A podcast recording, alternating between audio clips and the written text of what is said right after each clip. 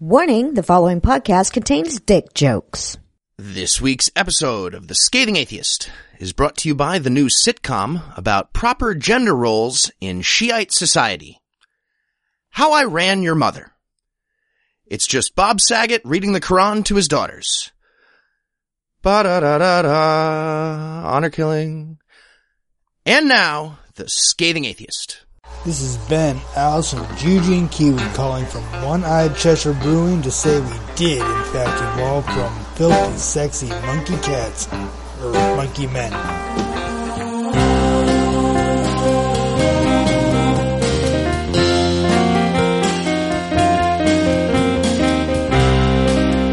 Ah, it's Thursday. It's June 30th. And it's legal to kill a baby in Texas now. That shouldn't be taken as legal advice, by the way. I'm Noah Lugeons. I'm Eli Bosnick. I'm Heath Enright, and from New York, New York, and Valdosta, Georgia, this is The Scathing Atheist. On this week's episode, we finish the only book that's harder to read than it is to put in your pee hole. A congressional candidate gets tricked by Tom Sawyer into whitewashing America. And Arabic Twitter will put a hit out on us. But first, the diatribe.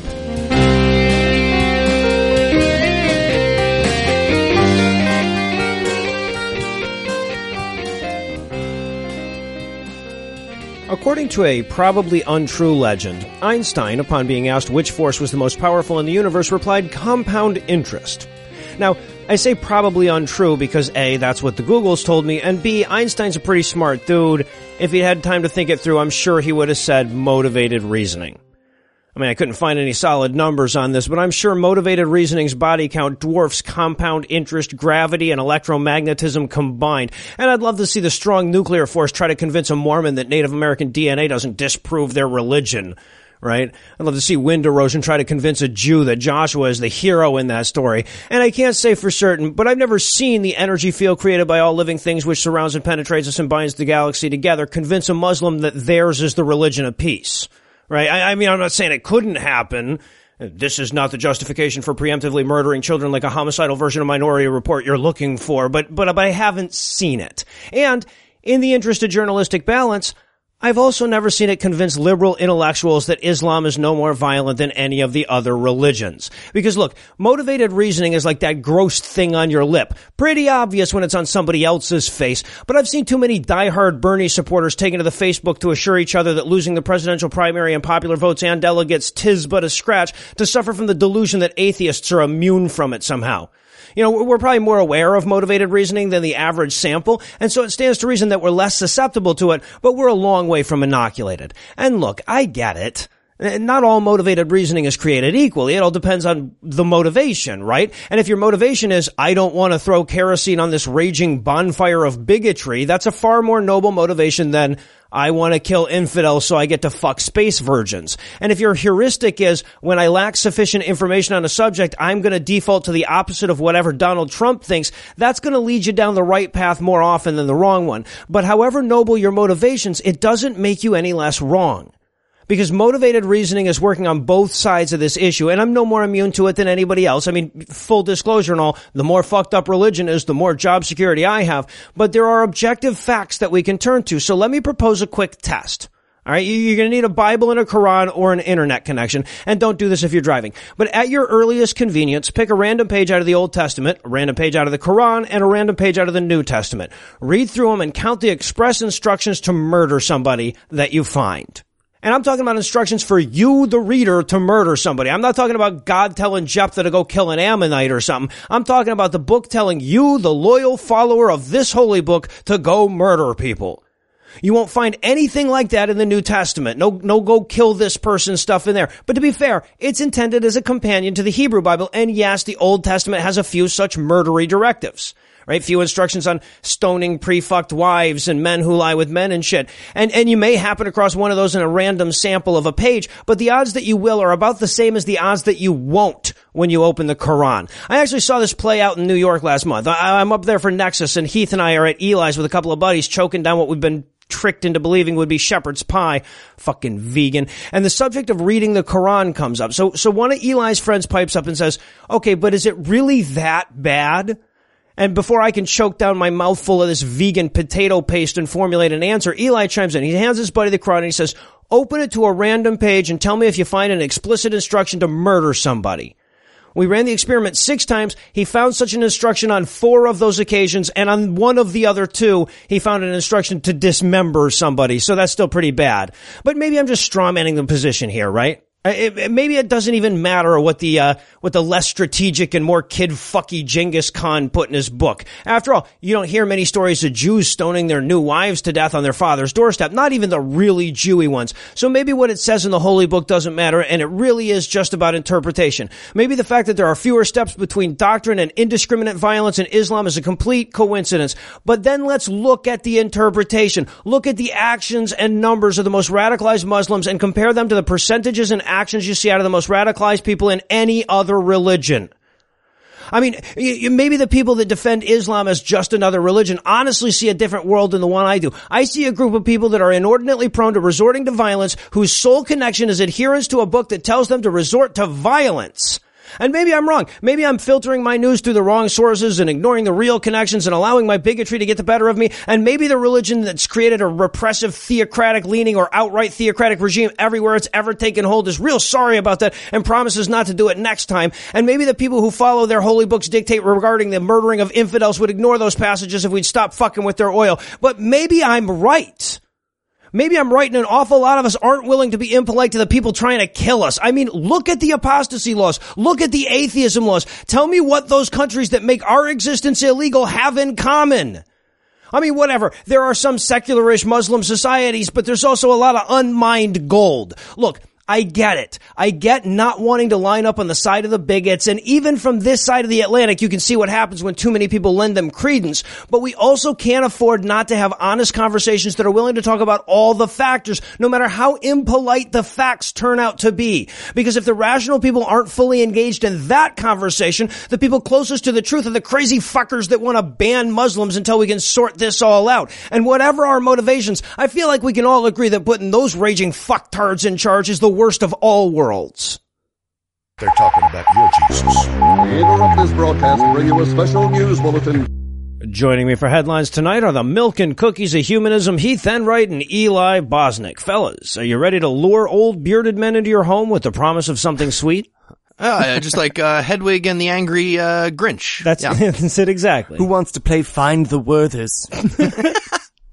I do. It's in my butt. It's always in my butt. It's an easy game. It's such an easy game. It's an easy and a hard game at the same time. Well, it depends who's playing.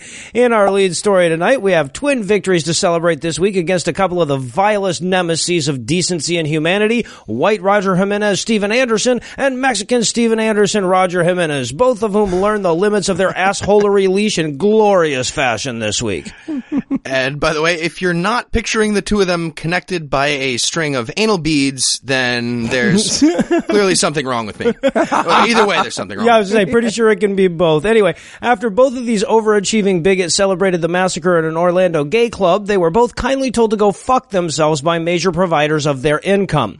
We'll start with Earth's shrillest homophobe and gay substitute teacher incarnate Steven Anderson, who, as you'll recall, lamented in the wake of the Orlando tragedy that the government shouldn't have made the shooter waste perfectly good bullets on those sodomites. And guys, our GoFundMe to send Tom and Heath on a whirlwind romantic trip to beat up and or fuck Anderson is only two hundred dollars from its goal. Remember, you get if you give fifty, you get the T-shirt and the hat. and the hat. Anyway, so Anderson, who you'll recall from 90,000 previous stories about what a maniacal asshole he is, and from saying cooking can be fun in the Twim intro, was hit with a fuck off order from both PayPal and Apple, who shut down his accounts in the wake of his most recent hateful outburst. Yeah, I, I guess those companies have sincerely held beliefs about uh, advocating mass murder. So, Who'da thunk, you know, yeah. good thing we've got RIFRA to protect them. this, is, this is just like penis cake. Same thing. Exactly the same. Inappropriate for your niece's birthday party, apparently, according to my. uh, You fucking keep sister. saying that, but she's Disagree. out of therapy and she's fine. She's fine.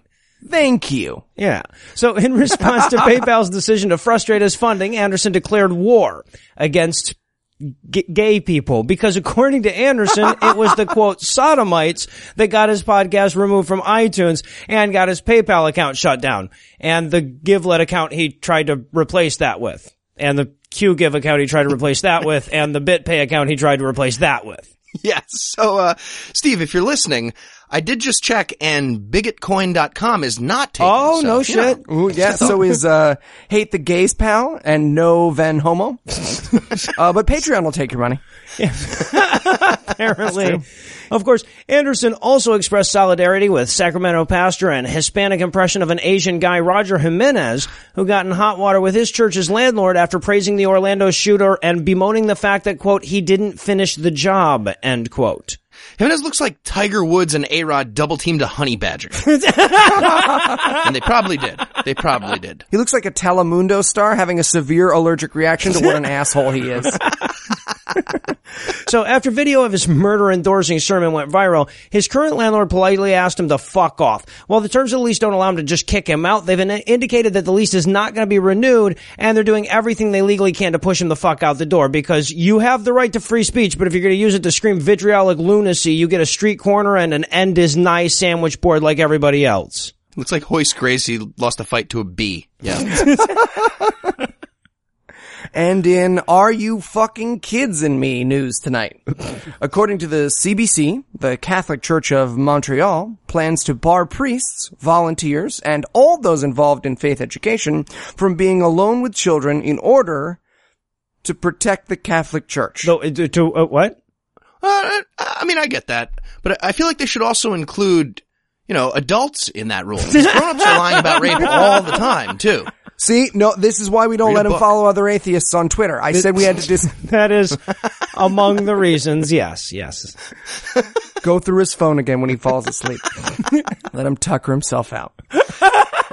In a campaign only slightly more absurd than free hat, the Chancellor of Montreal Archdiocese Francois explained that, quote, to give their story importance, a child can give an account of an incident that isn't always true, end quote. So yeah.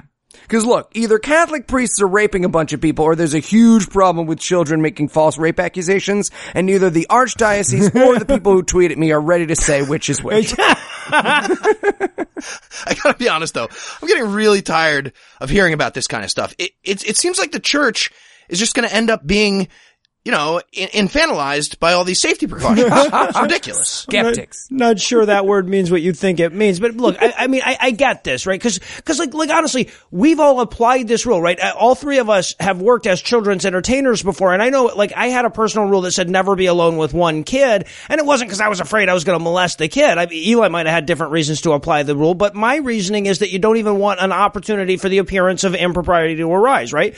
That being said, if someone publicly asked me and was recording my answer why I had that rule, I wouldn't tell them, I'm worried about those lying little shits saying I raped them. Which I did not. Which I, I certainly would have been a lie if they said that, which they haven't. Also, if the Noah Lugeons birthday party service just had a history of raping the shit out of kids, you wouldn't get all defensive. You wouldn't be like, oh, I bet you're just gonna assume I'm gonna rape him, huh? Well, I mean, they just made an Oscar winning movie called Noah Rapes a Bunch of Kids. I don't see how that's pertinent. I just flew myself in from Argentina. What? I'm sorry, we're not allowed to ask questions? What were the altar boys wearing? Skeptic. Uh, so, it, this actually gets better. When Wait. asked to clar- oh, it does. When asked to clarify the policy in what I assume was a, wait, what the fuck did you just say? Sarrazin doubled down with the following, saying, the new policy was, quote, protecting victims, protecting families, protecting the church. End quote. Not adding, not in that order though. Yeah, right. also not of equal importance. That, that's not the point. All three factors involved. This interview is over. It's over. Hey, look, this backpack is a parachute. That's so weird. is that is that naked Justin Bieber? Poof. Cloud of smoke. and in Zeals on Wheels news tonight, the court system in the state of Iowa is stupid. Ooh, And, ooh, um, things you say to calibrate a lie detector test. Correct. And uh, here's the latest reason why they're stupid.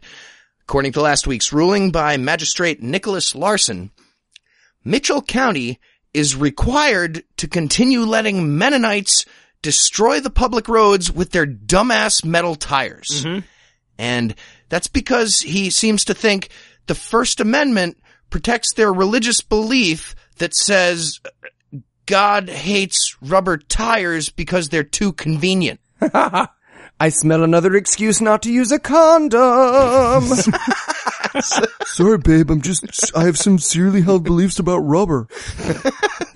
Well, but to be fair though, on the steel tires thing, the Mennonites are trying to be antiquated and backwards. That's sort of their thing. And these are Iowa Mennonites. Like they're trying to be archaic compared to Iowans. That is not an easy feat. You know, you gotta cut them a little extra slack. we gotta cut out fire, guys. We just gotta fucking cut out fire. There's no other way. So if you've, uh, if you've read the Bible, you might be thinking to yourself, uh, which part says you can't use rubber tires? What, wasn't rubber invented in 1839? Did, did God add any chapters recently to his perfect book? And no, he did not. No? The, uh, the passage these people are using to justify driving around on steel tires that fuck up all the pavement comes from Romans 12:2. And uh here's what it says. Quote, "Do not conform to the pattern of this world." End quote. That's it. or loosely translated, whatever, I do what I want. So, oh my gosh. Guys, the Mennonites are the 17th century version of goth kids just standing around smoking. Tell me what to do, society.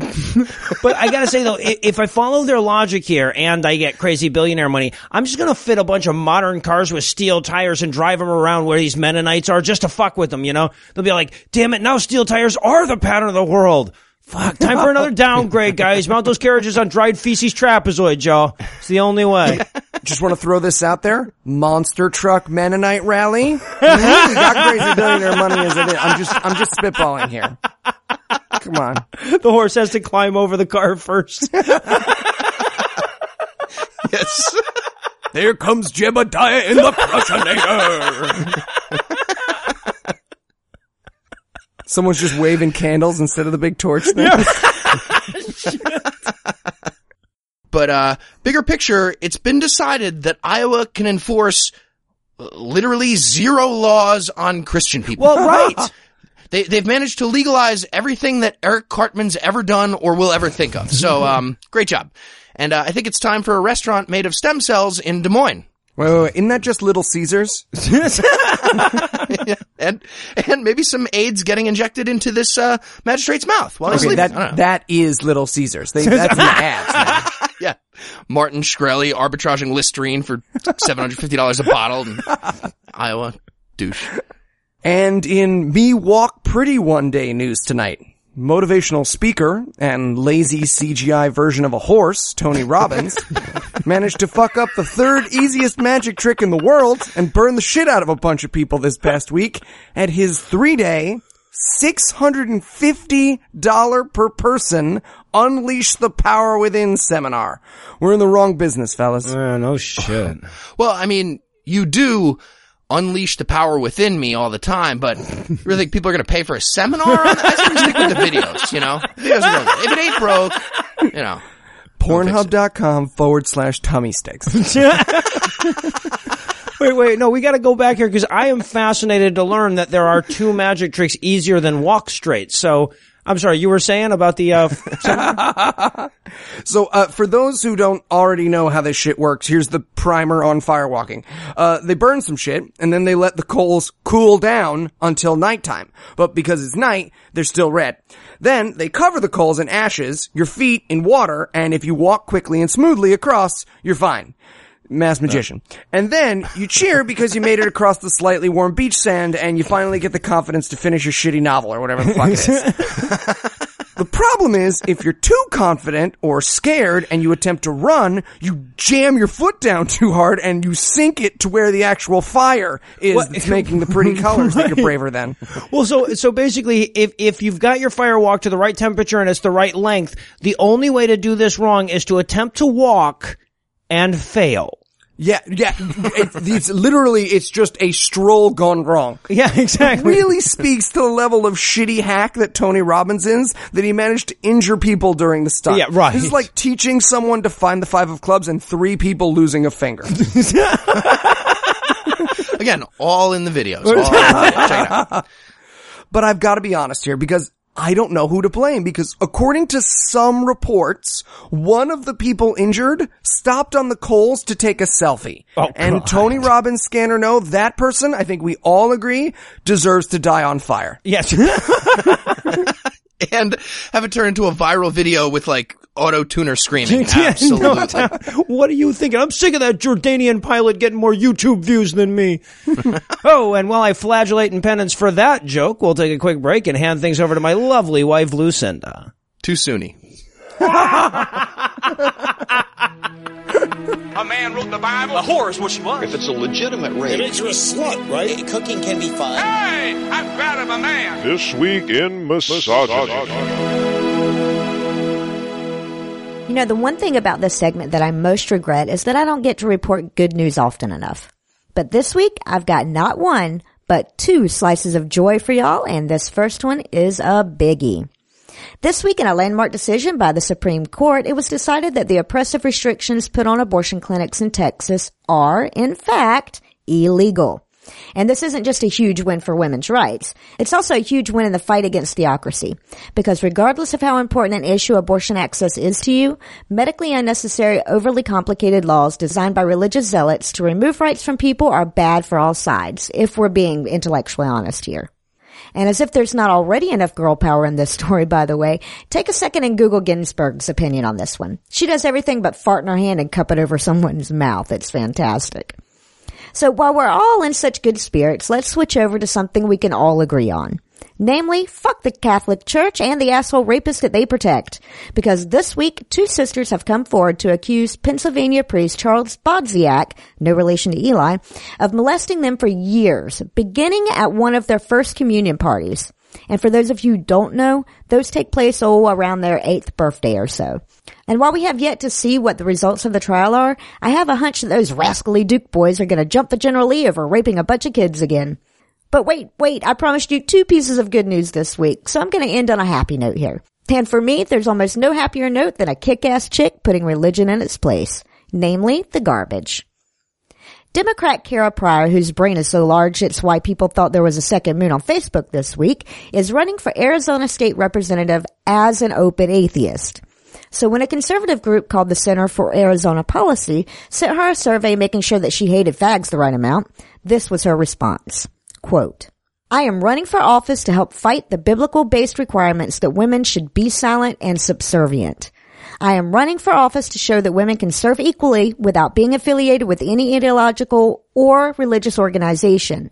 I am running for office to be the voice of all people in Arizona who are not represented by the current legislature for ideological or religious reasons. It is time to elect people who refuse to bow down to ideologues, religious lobbyists, or organizations that promote hate over humanity. It is time to elect people who are not looking for power or prestige, but to serve the people of Arizona regardless of political affiliation or religious beliefs. End quote. And in the spirit of pride and with a resounding yes, queen, I'm going to hand things back over to Noah, Heath, and Eli. Thank you, Lucinda. And in a Twitter pill to swallow news tonight, as if in solidarity with this week's diatribe, Arabic Twitter gave us a morbid insight into Muslim desires when the hashtag hitchhiking you, three water dragons eating foliage, erect penis, erect penis, the word Joe with a lot of dots over it, limp pitchfork, erect penis, man with oversized butt plug bowing to said erect penis started trending. The, the Eli Bosnick story?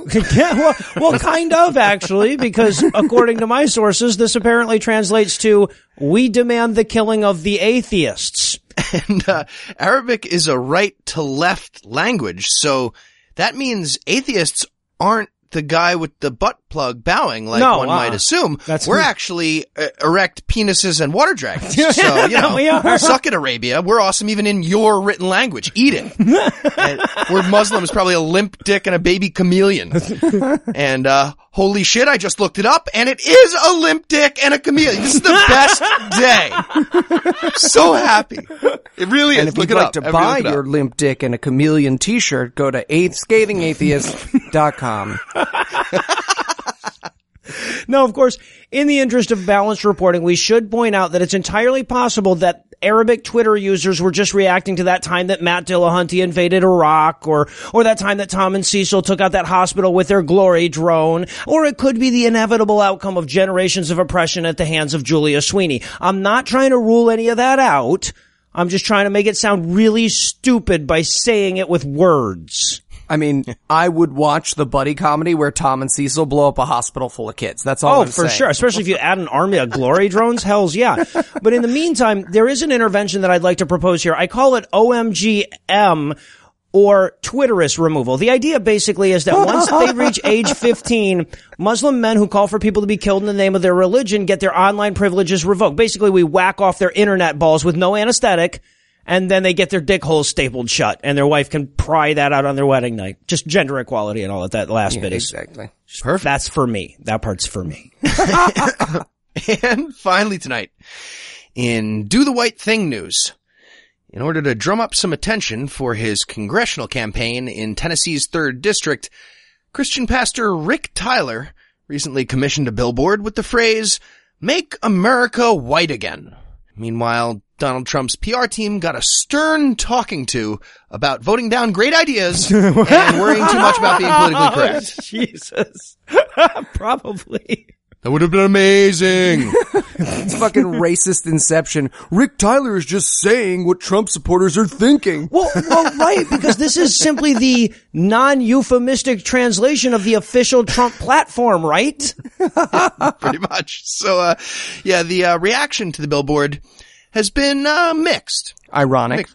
Yeah, miscegenated reaction. Uh, the only thing everyone seems to agree on is that Mr. Tyler looks like Estes Perkle lost a game of gay chicken to a gay chicken. It was a gay chicken for those at home. Yes. but regardless of, you know, which side everybody landed on, pro or anti, the slogan left many people wondering, in what sense is he not suggesting ethnic cleansing? Because some of us are actually curious. And the answer is, he has no plan for a genocide. He just wants it somehow. He, he just wishes America would go back to the demographics of 1965 somehow, you know, so if anyone can make that happen, great job. No questions asked. Do your thing. He's running the race war version of a Craigslist post. Like, I don't care whose dog it is or how you get it. Speaking of which, that post still hasn't gotten any reply. So my email again is No, Eli no, Bosnick. no, no. Instead of that, we're going to focus on your idea of a scathing atheist mascot that's a gay chicken. I think that's more productive use of your time. BarelyLegalBeagles.com. Anyway, despite the billboard being taken down last week, Tyler's been getting plenty of attention from the media on this one, and he's made his position very clear. He's not a racist, and he's not lying. oh, okay. Just like all those other people that need to clarify those two things. He's not a racist, not Who knew I'm not a racist but would become a viable campaign slogan in 2016? a lot of people actually. But, but point being, it's not that he dislikes colored people. He just likes the uh, white colored ones the best. Oh, I see. I Although that's see. a super clever distinction he's making, still feel like he could use a little bit of help in the PR department. And of course, that's why we're here. Is so it- let's go ahead and is put 30 really? seconds on the clock. We're looking for campaign slogans for Rick Tyler other than making America white again. okay. All right. So right away for a bumper sticker, I'm seeing honky if you're voting Tyler. Uh, Ooh. and for the buttons, just crackerbacker. Ooh, I like it. Uh, Simple. Rick Tyler, I'm entitled to my opinion. Rick Tyler. I like Reich. Rick Tyler, is you is or is you isn't my constituency. Uh, you want to go with a, another popular campaign? Tyler, nope. The great white nope. What about, uh, Raitai in 2016? A better clan for a better America. yes, we clan. How about Rick the Dick in 2016?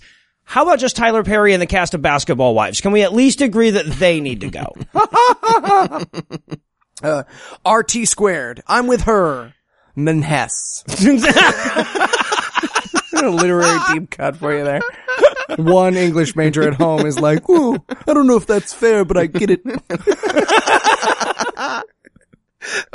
Got one more. What about, uh, uh, Dicky Tiles for Congress? Some of my best friends are niggardly. Same English major just had that same uh, reaction. and while people who don't know what that word means send us angry tweets, we'll bring the headlines to a rolling close. Heath, Eli, thanks as always. Pull it, squeeze it, bop it. And when we come back, Eli will slurp his way through the remaining literary ipecac that is Finding God Beyond Harvard.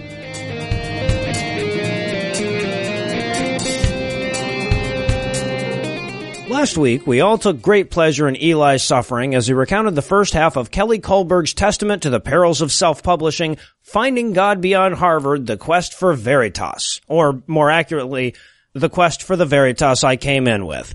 As you'll recall, Kullberg claimed in a recent lawsuit that the producers of God's Not Dead heavily borrowed from her book in the making of their film. Well, Eli decided to invest precisely one cent of money on Amazon and check up on the veracity of her claims himself, and has returned to finish the job in this week's installment of God awful books, literature, publications. So, before we get started, Eli, can you catch us up on the action from last week? Well, Noah, I just realized for the first time as you said that sentence that she did in fact self-publish this book, and I'm gonna use it to slit my throat as a result. As for what's between the covers, however, when we last left our heroine, she was super bummed out that everyone at Harvard Divinity School wasn't Christian enough, and she was just about to start the very first Veritas Forum. Right, right, exactly. So we pick up this week with chapter five, The Veritas Forum Begins at Harvard. Very literal with the chapter titles, isn't she? Yeah, she, she's uh, not an imaginative person. No. So basically, this chapter is a montage of the forum. She basically goes, uh, students asked many questions like, why is there still baby AIDS? And the speakers were like, here's the answer. And they were like, what? but I, I don't want to get into all that. Scientists came and proved God existed and everyone was like, totes my goats. It was super great. I have a video, but I lost it. You're lying. You're lying. And then at the end, people came up to me and they were like, this was awesome. I'm all about Jesus now. I wasn't before I go to Harvard Divinity School. right, yeah, wow. She found Christians at a divinity school in America. Amazing. Come fuck me Amazing. at camp. Needle in a needle stack. Also, tiny note here, but there's a section where they take everyone on a tour of Harvard, and she's commenting on how the light of a long dead star shone so perfectly on the Madonna statue, and I was just like, yeah, too bad it's gonna fall from the sky when Jesus comes, right? yeah, right. Look at how beautiful it is, the way the moon shines off John Harvard's foot on the statue. Yeah, that's because we all pissed on it. If you're a student here, you know that. But- no, go ahead, lick it, lick it. It's good luck. So then we move on to uh, chapter st- six, road trip, living in skin. See, she gets clever as it goes. There you go, punny. Uh, and, and this is hands down, bar none, the worst chapter in the book. Oh, okay. Well, there's a thing later on that ruins one of the most important events in my life, and we'll get to that, but it's, it's hard. It's hard. This is bad. Okay. So she gets invited to speak at a talk. I can't even. I'm so She gets- happy I didn't have to read this. She gets invited to speak at a talk called The Bible and Feminism. Oh, good. Yeah, also on the docket was big shrimps. and there's this weird moment where she says she was inspired by quote, the candlelight vigils to end communism in East Germany. Really? Like that's Sorry, but they had nothing to fucking do with it. That was Reagan and Jesus. that was that was Jesus and Jesus Reagan. It was Jesus Reagan. Shh, shh, shh, you'll spoil the 2020 election. Oh, my bad, my bad. Edit. Point. Jesus Reagan Edit 2020. Point.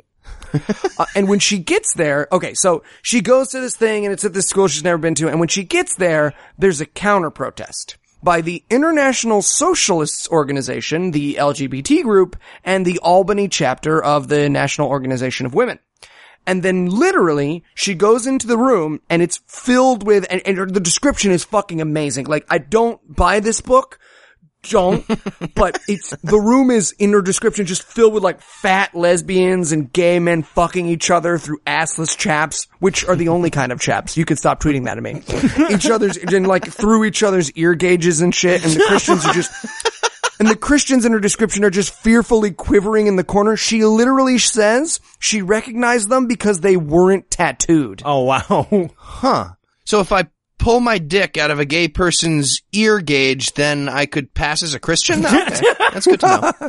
Keep that in mind. I mean, you got to put it away too. It's a whole thing, but yeah. Do you? All right. no deal. so she gets up there and she tries to speak, but they're all like shouting her down. And now I'd like to provide this information without commentary. no, you wouldn't. Cully Kullberg was very worried about the extreme left shouting speakers down and restricting free speech in 1992. Just providing that information. No commentary, no opinion. Cully Kullberg, who wrote this book, who was about to blame AIDS on gay people, was worried about super leftist college students shutting down speakers in 1992. It's almost like it's not a new thing at all. I mean, gosh, this isn't me or anything, but I guess you could conclude from this that that false narrative of the left going too far is something people have been using for quite a while. I mean, I would never make that point. I would never make that point, but I'm just saying happens in the book. At Eli Bosnick. The poisoning the well explanations can go to at Eli Bosnick.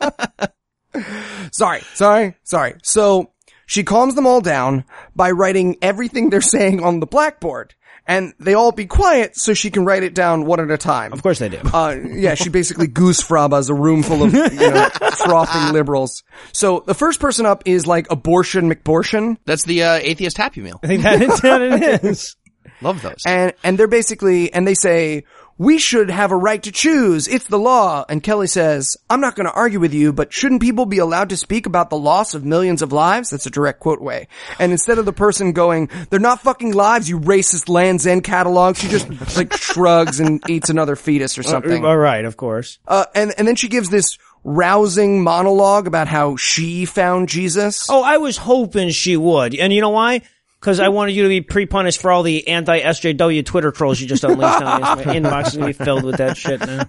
How can you allow him to say words that he thinks a show about what he thinks about stuff. No, we're doing this all wrong. We gotta start sicking him on Heath. He checks his Twitter twice a year. He's like everyone's Facebook dad. Right? You retweet three things a month. Get off a beach. Go fight with people on the internet like the rest of us. Fuck. Didn't have to watch God's Army. It's fine. That's why Behind the he scenes. always looks like he's at a fucking beach because he's not doing all this internet fighting like you and I. You and I have just constantly pressed to screens going, how do I say fuck you in Right. 140 characters? Exactly. We always look like we just came from Verdun. You always look like you just came from the fucking beach. Anyway, pen pals. Is that what you guys are talking about? I have like dickhead ones, who, and it doesn't matter. Anyway, uh, she talks about how great Jesus is and how he totally loves women. If you'd only read the Bible, you'd find out how much. Eh, Well, sure. He's not going to slather himself in nard cream. exactly. And then she tells the story of a friend who was gonna have an abortion but didn't, so she should probably sue Donald Trump as well. That's all I'm saying. Like, if, if she's suing, Uh, and maybe Carly Fiorina too. There's You lots of exposure. Lots of exposure. know. no, her daughter survives in the book. I checked. Oh, okay. It's not funny. Not funny. no. At And Eli then- Bosnick. Then someone asked her what God thinks of gays, and she says, "Have you ever lost a friend to AIDS?" Oh, And I Jesus just have to, I just have to read, Christ. I have to read the words that happens. So she she asked this gay guy, uh, "Have you ever lost a friend to AIDS?" And this is her response. Uh, the gay guy says no, and she says, I have. My friend Scott's father died in an accident when he was young. Scott and I were friends in high school and went off to college together. He was named the American Playwright of the Year in 1994. Maybe Scott didn't have time to bond with his father. Maybe he didn't feel masculine or accepted. I don't know. But in college he began to consume maleness. And although he had once been a comic genius, his eyes went dark. Oh, God. In the end, he was consumed with himself. Though I believe he felt the love of Jesus, I was too tolerant, in quotes, to ask questions or say much to him, even though I could see it happening. So that's, fuck this book. Which he, he, he describes him like a werefag or something. What the? the hell? Must not blow dudes. Get away. Get away. Uh, and then Fuck's later. Yeah, this whole, I mean, I know I'm taking extra time on this chapter, but this is the fucking pinnacle of this woman's poisonous ideas. She also has a moment right after that where she says premarital sex is bad, and I quote, maybe the body we desire is the body of Christ. He's pretty hot. I, I'm an I'm an abs guy. I'm an abs guy. So Uh, no way. I'm a handhole guy. We would make a great tag team. Ooh, ooh, footholes, footholes. the Holy Trinity, right there. I know some of you can draw. Draw it for Eli, me. tag in.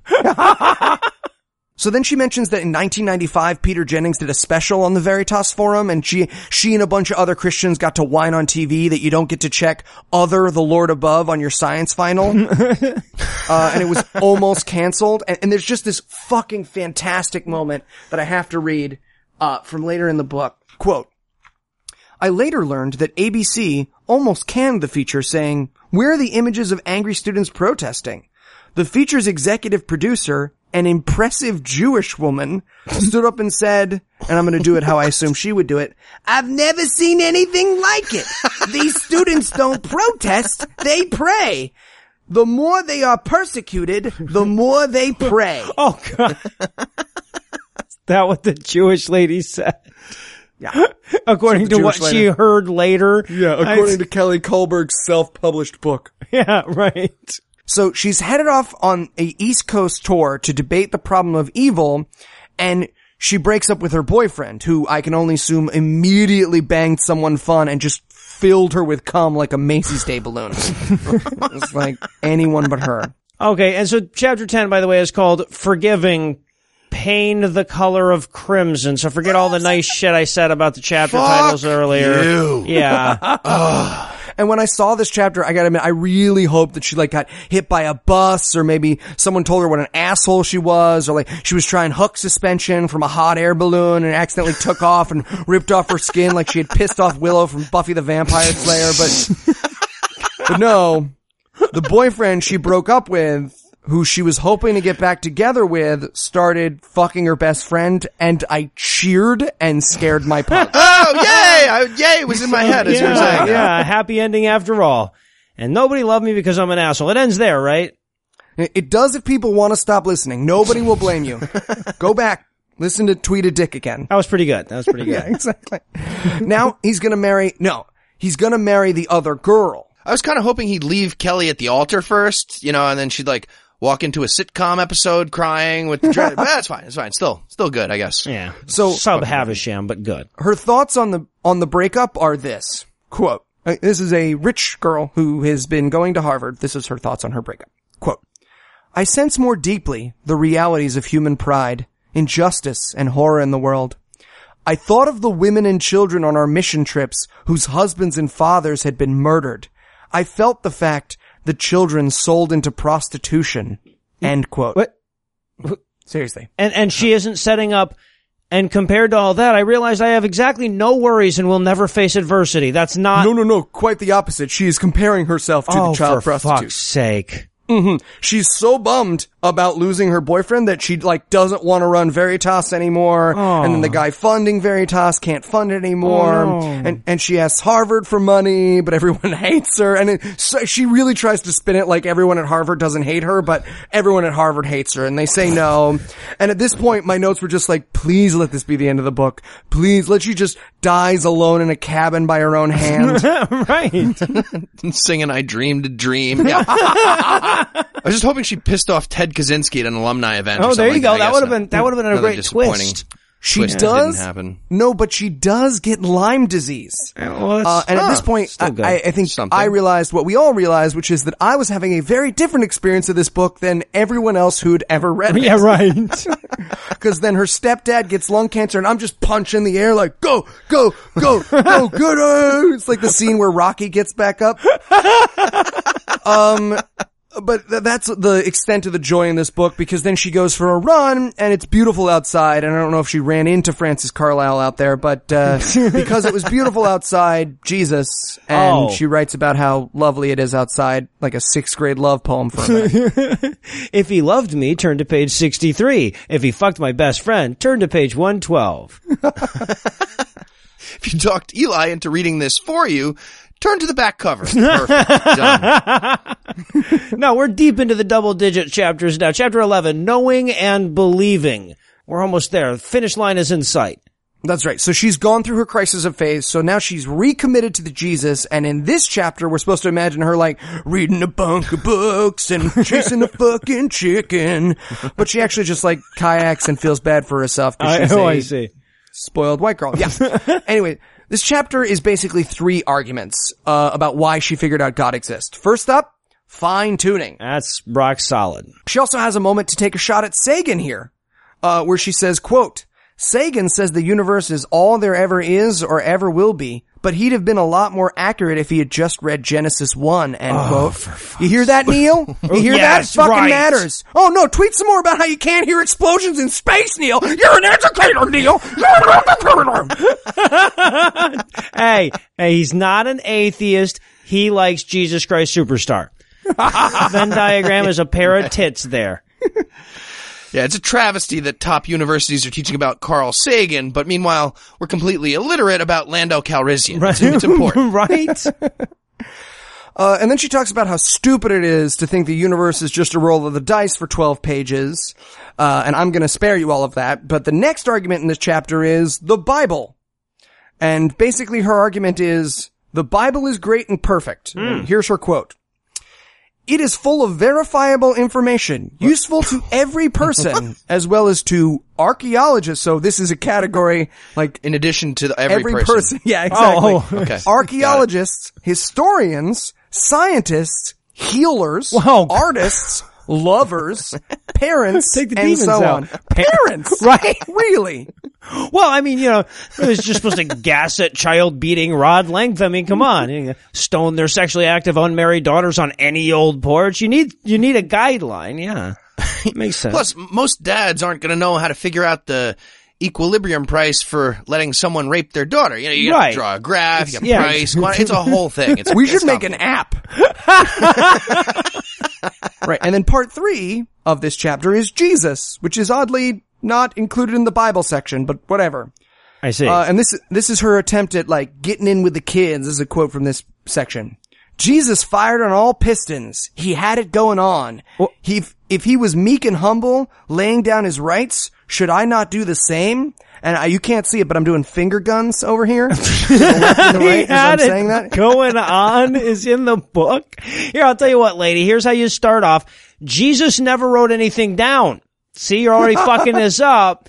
Because if you claim to be the king of the Jews and got crucified at, at the end and never wrote a book, that would be awesome. That's what he had that you don't have. I choose that option. Turn to page 114. And just when you think this book can't get worse, she claims a friend prayed away her Lyme disease. Oh, and here's what's really terrifying. I bought this book used, again, for a penny, and whoever had it before me had underlined this whole section about the oh, friend no. curing the Lyme disease that very clearly advises people to have God try and take their Lyme disease away. So I assume the reason I now own this book is because that person is dead. Uh, well, well, but because how the hell else would a disease that goes away on its own in two to four weeks just go away on its own in two to four weeks? Unless, of course, she's claiming to have had chronic Lyme disease, which she almost certainly is, in which case she may as well be claiming she had terminal cooties or a dislocated aura. Yeah, well, kind of like a quadriplegic aura. Yeah, right. I can fuck away your chronic Lyme disease.com. might, might as well. I got an episode with Marsh. Pornhub.com slash tummy sticks. Check them both out. And then she takes credit for my work. Literally. so here's the quote. Several years after the terrorist attacks on the World Trade Center, we learned about the public suicides at New York University. Several students had jumped from the crosswalks inside the library, crashing to the marble floor below. End quote. She then goes on to say that they did a bunch of forums and people found Jesus and the suicide stopped and, and I know that's bullshit because I was part of the program that stopped the fucking suicides. Actually, what happened in, in NYU was that they enacted its mental health program and began a show directed by Liz Swados, written by students for students about mental health services and the challenges faced by college freshmen. And I know that because I wrote and was in the show for four fucking years. And here's the thing. Here's the thing. Me. And until this show, it was the only thing in my life I had to be proud of. I had a shitty corporate job selling plastic thumbs. And I say, I, kids write me emails saying, oh, you saved my life. And I would go to sleep at night ready the next morning to go and be like, Magic. Have a sponge ball. And I fucking woke up in the morning going, it's okay because I did this. And this fucking piece of shit, if there was any way for me to hate this book more, she found it the thing uh, that is the best of my college experience. She tried to give credit to her shitty little Jesus club, which I remember from college and it was fucking empty. So they filled it with a bunch of local fucking churches and everyone found out about it and then they had to send all the Mexican people home. So fuck her. fuck her. Fuck, fuck, fuck, fuck, fuck her. Also, by the way, fun fact, people who bought her book for one cent also bought alkaline water and Bill Cosby's alibi. well, Bill Cosby's 35 alibis or however many it is. Oh my god, it's nosebleeding in here. Yeah, I was gonna say, are you gonna be able to make it into uh, chapter 14 here? We can take a minute.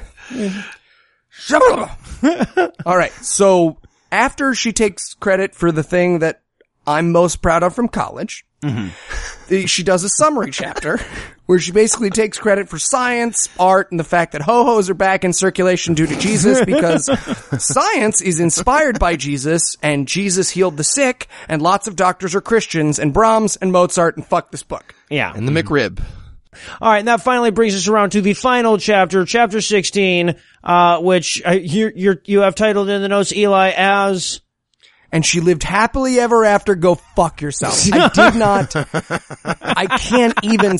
It's just. And now I have two beautiful boys, and as I sit by the fire roasting marshmallows, I meditate on Kant and Proust and the fags and the that. And one time, Eli was a freshman in school, and he found purpose and helped people and learned what it meant to be empathetic. But it was really because we invited one of them to school.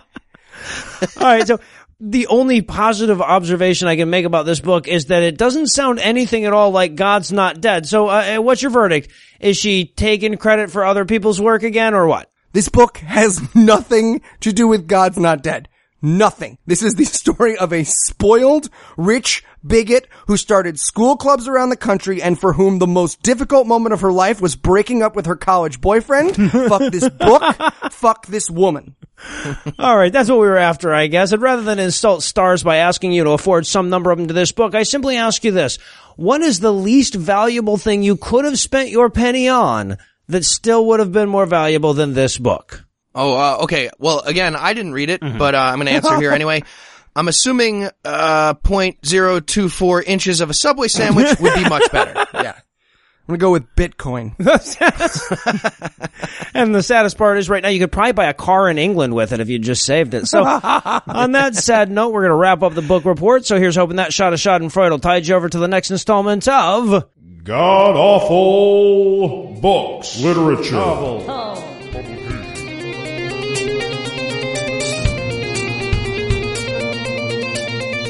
It's time for the part of the show that comes next, listener feedback. This is the part of the show that we've been holding off on for weeks, so don't be surprised if we explode all over your thighs this time around. Just warning you in advance.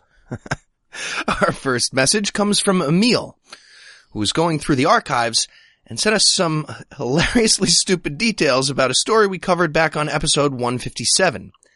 The story was about a guy in a mascot costume getting arrested because the female mascot wasn't wearing a burqa. Eh, right, it was a dude underneath. Yeah, I There was a remember. dude underneath it, female mascot, wasn't wearing a burqa, big trouble.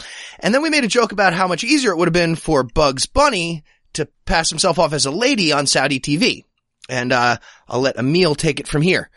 He said, quote, as someone who actually lived in Saudi Arabia for two years, I just wanted to communicate how endearing I found your American naivete. I would have killed for Bugs Bunny cartoons, even with a burqa. B- but no, see, a cartoon might be a drawing of a person. As we all know, it's against Islamic tradition to draw Muhammad, But in practice, since no one really knows what Muhammad looked like, there's always the chance that someone will assume the drawing is of Muhammad, even if it's an anthropomorphized rabbit. so to avoid this tricky situation, the Saudi government simply declared all drawings and cartoons haram. End quote. Wow. He found us very amusing and naive. If Muhammad was a cartoon rabbit, I'd be much more amenable to their whole religion. That's why I still celebrate all the Christian holidays. They're the ones with the fucking cartoon mascots. But I mean, they would Ah, have a fucking smart ass rabbit that did Groucho Marx impressions. They'd automatically win out. I'd do Ramadan for that. I mean, not the fasting, but I'd like, No, you know, no, I'd eat at night. but, here's the question: Where's the Muslim in the red hat daring us to prove Muhammad wasn't a rabbit? Huh? Yeah, right, that right. I also received several tweets, messages, and emails from people letting me know that in Latin, one doesn't pronounce the V in veritas. It's actually pronounced veritas. However, those people are fucking wrong because mm, that's they are. common mm. Latin, you peasants. Church Latin very much does pronounce the fricative as cited by William Harris in the description. And seeing as veritas, as used by Harvard, is almost certainly based on De Veritate of Anselm of Canterbury, or perhaps either John 832 or John 1838, we can safely assume it's in reference to the latter. Chimera. Oh, you know you got wrong? Eli just went nuclear. Watch out. Yeah, right. And finally tonight, we also had a tweet from ex-Jehovah's Witness Kenny, filling us in on the details of the minigam we did about the anti-gay J-dub video. At the end of the video, the little girl is talking with her mom as to how to best alienate her classmate and gay bash her parents, and she says, I can tell her about the animals, and we didn't know what the fuck that meant. Well, as it turns out, it's at least as crazy as we hoped it would be because apparently in J-Dub heaven, all the animals turn friendly so that kids can ride tigers and shit. Mm-hmm. And I guess that's what she was talking about. Side note, totally in. J-Dubs. yeah. Absolutely fantastic. They're basically saying you can jump the shark in J-Dub's heaven while riding on a second shark. That's pretty much how it works. I just, I love how religious stuff always makes less sense the more you learn about it. Go J-Dubs. And I know Eli already said finally, but I wanted to throw this in too. I, I need to point out that I received a ton of shit for my pronunciation of Glasgow and Edinburgh on last week's show. Uh, and here's all I'm going to say in my defense. When the hell else would a person trust Scots on how shit is pronounced? I mean, you know, fuck, I, I'll pronounce it however you want if it's that important to you. But I'm just saying, the locals wouldn't give Scottish people shit for not calling it New York. When linguists write books and then when it comes to explaining why you speak the way you do, all shrug their shoulders and start talking about Ireland again, you don't tell us. you don't tell us. Through the language lens. and that's all the feedback you get. If you want more, keep sending us those emails, tweets, and Facebook messages. You'll find all the contact info on the contact page at scathingatheist.com. You're pronouncing the words wrong. Fucking open your mouth all the way. See you in October.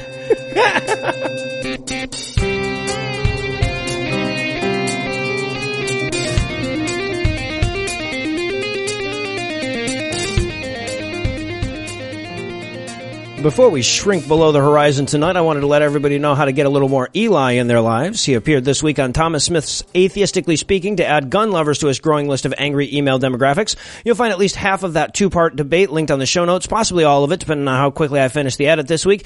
Eli also appeared on the most recent septennial release of Andy Wilson's InKredulous podcast this week, and of course, this podcast equivalent of a transit of Venus will also be linked on the show notes. Anyway, that's all the blasphemy we've got for you tonight, but we'll be back in 10,022 minutes with more. If you can't wait that long, be on the lookout for a brand new episode of our sister show's Hot Friend God Awful Movies, debuting at 8 a.m. Eastern Time on Tuesday, cracking open what I hope will be a boundless well of apocalyptic parkour movies this week. If that doesn't pique your interest, I'm honestly not sure we can still be friends.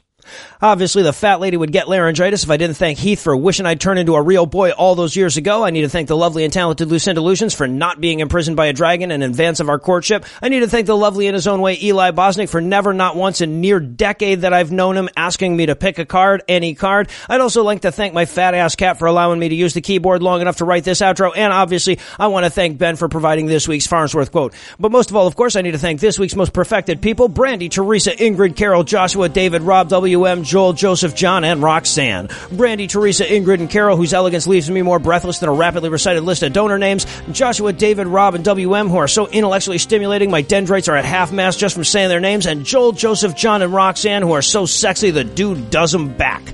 Together, this dirty dozen deliciously doubtful disbelievers doled out some dollars to keep the operation afloat this week. If you'd like to join their storied ranks, you too can give us money by making a per episode donation at patreon.com slash scathing atheist, whereby you'll earn early access to an extended edition of every episode, or you can make a one-time donation by clicking on the donate button on the right side of the homepage at scathingatheist.com. And if you'd like to help, but you're taking advantage of recent news on the tensile strength of carbon fiber nanotubes by investing all your money in a new space escalator, you can also help us a ton by leaving us a five-star review on iTunes, telling a friend about the show, or playing it on a boombox in the rain across the yard from the girl that dumped you. If you have questions, comments, or death threats, you'll find all the contact info on the contact page at scathingatheist.com. All the music used in this episode was written and performed by yours truly, and yes, I did have my permission.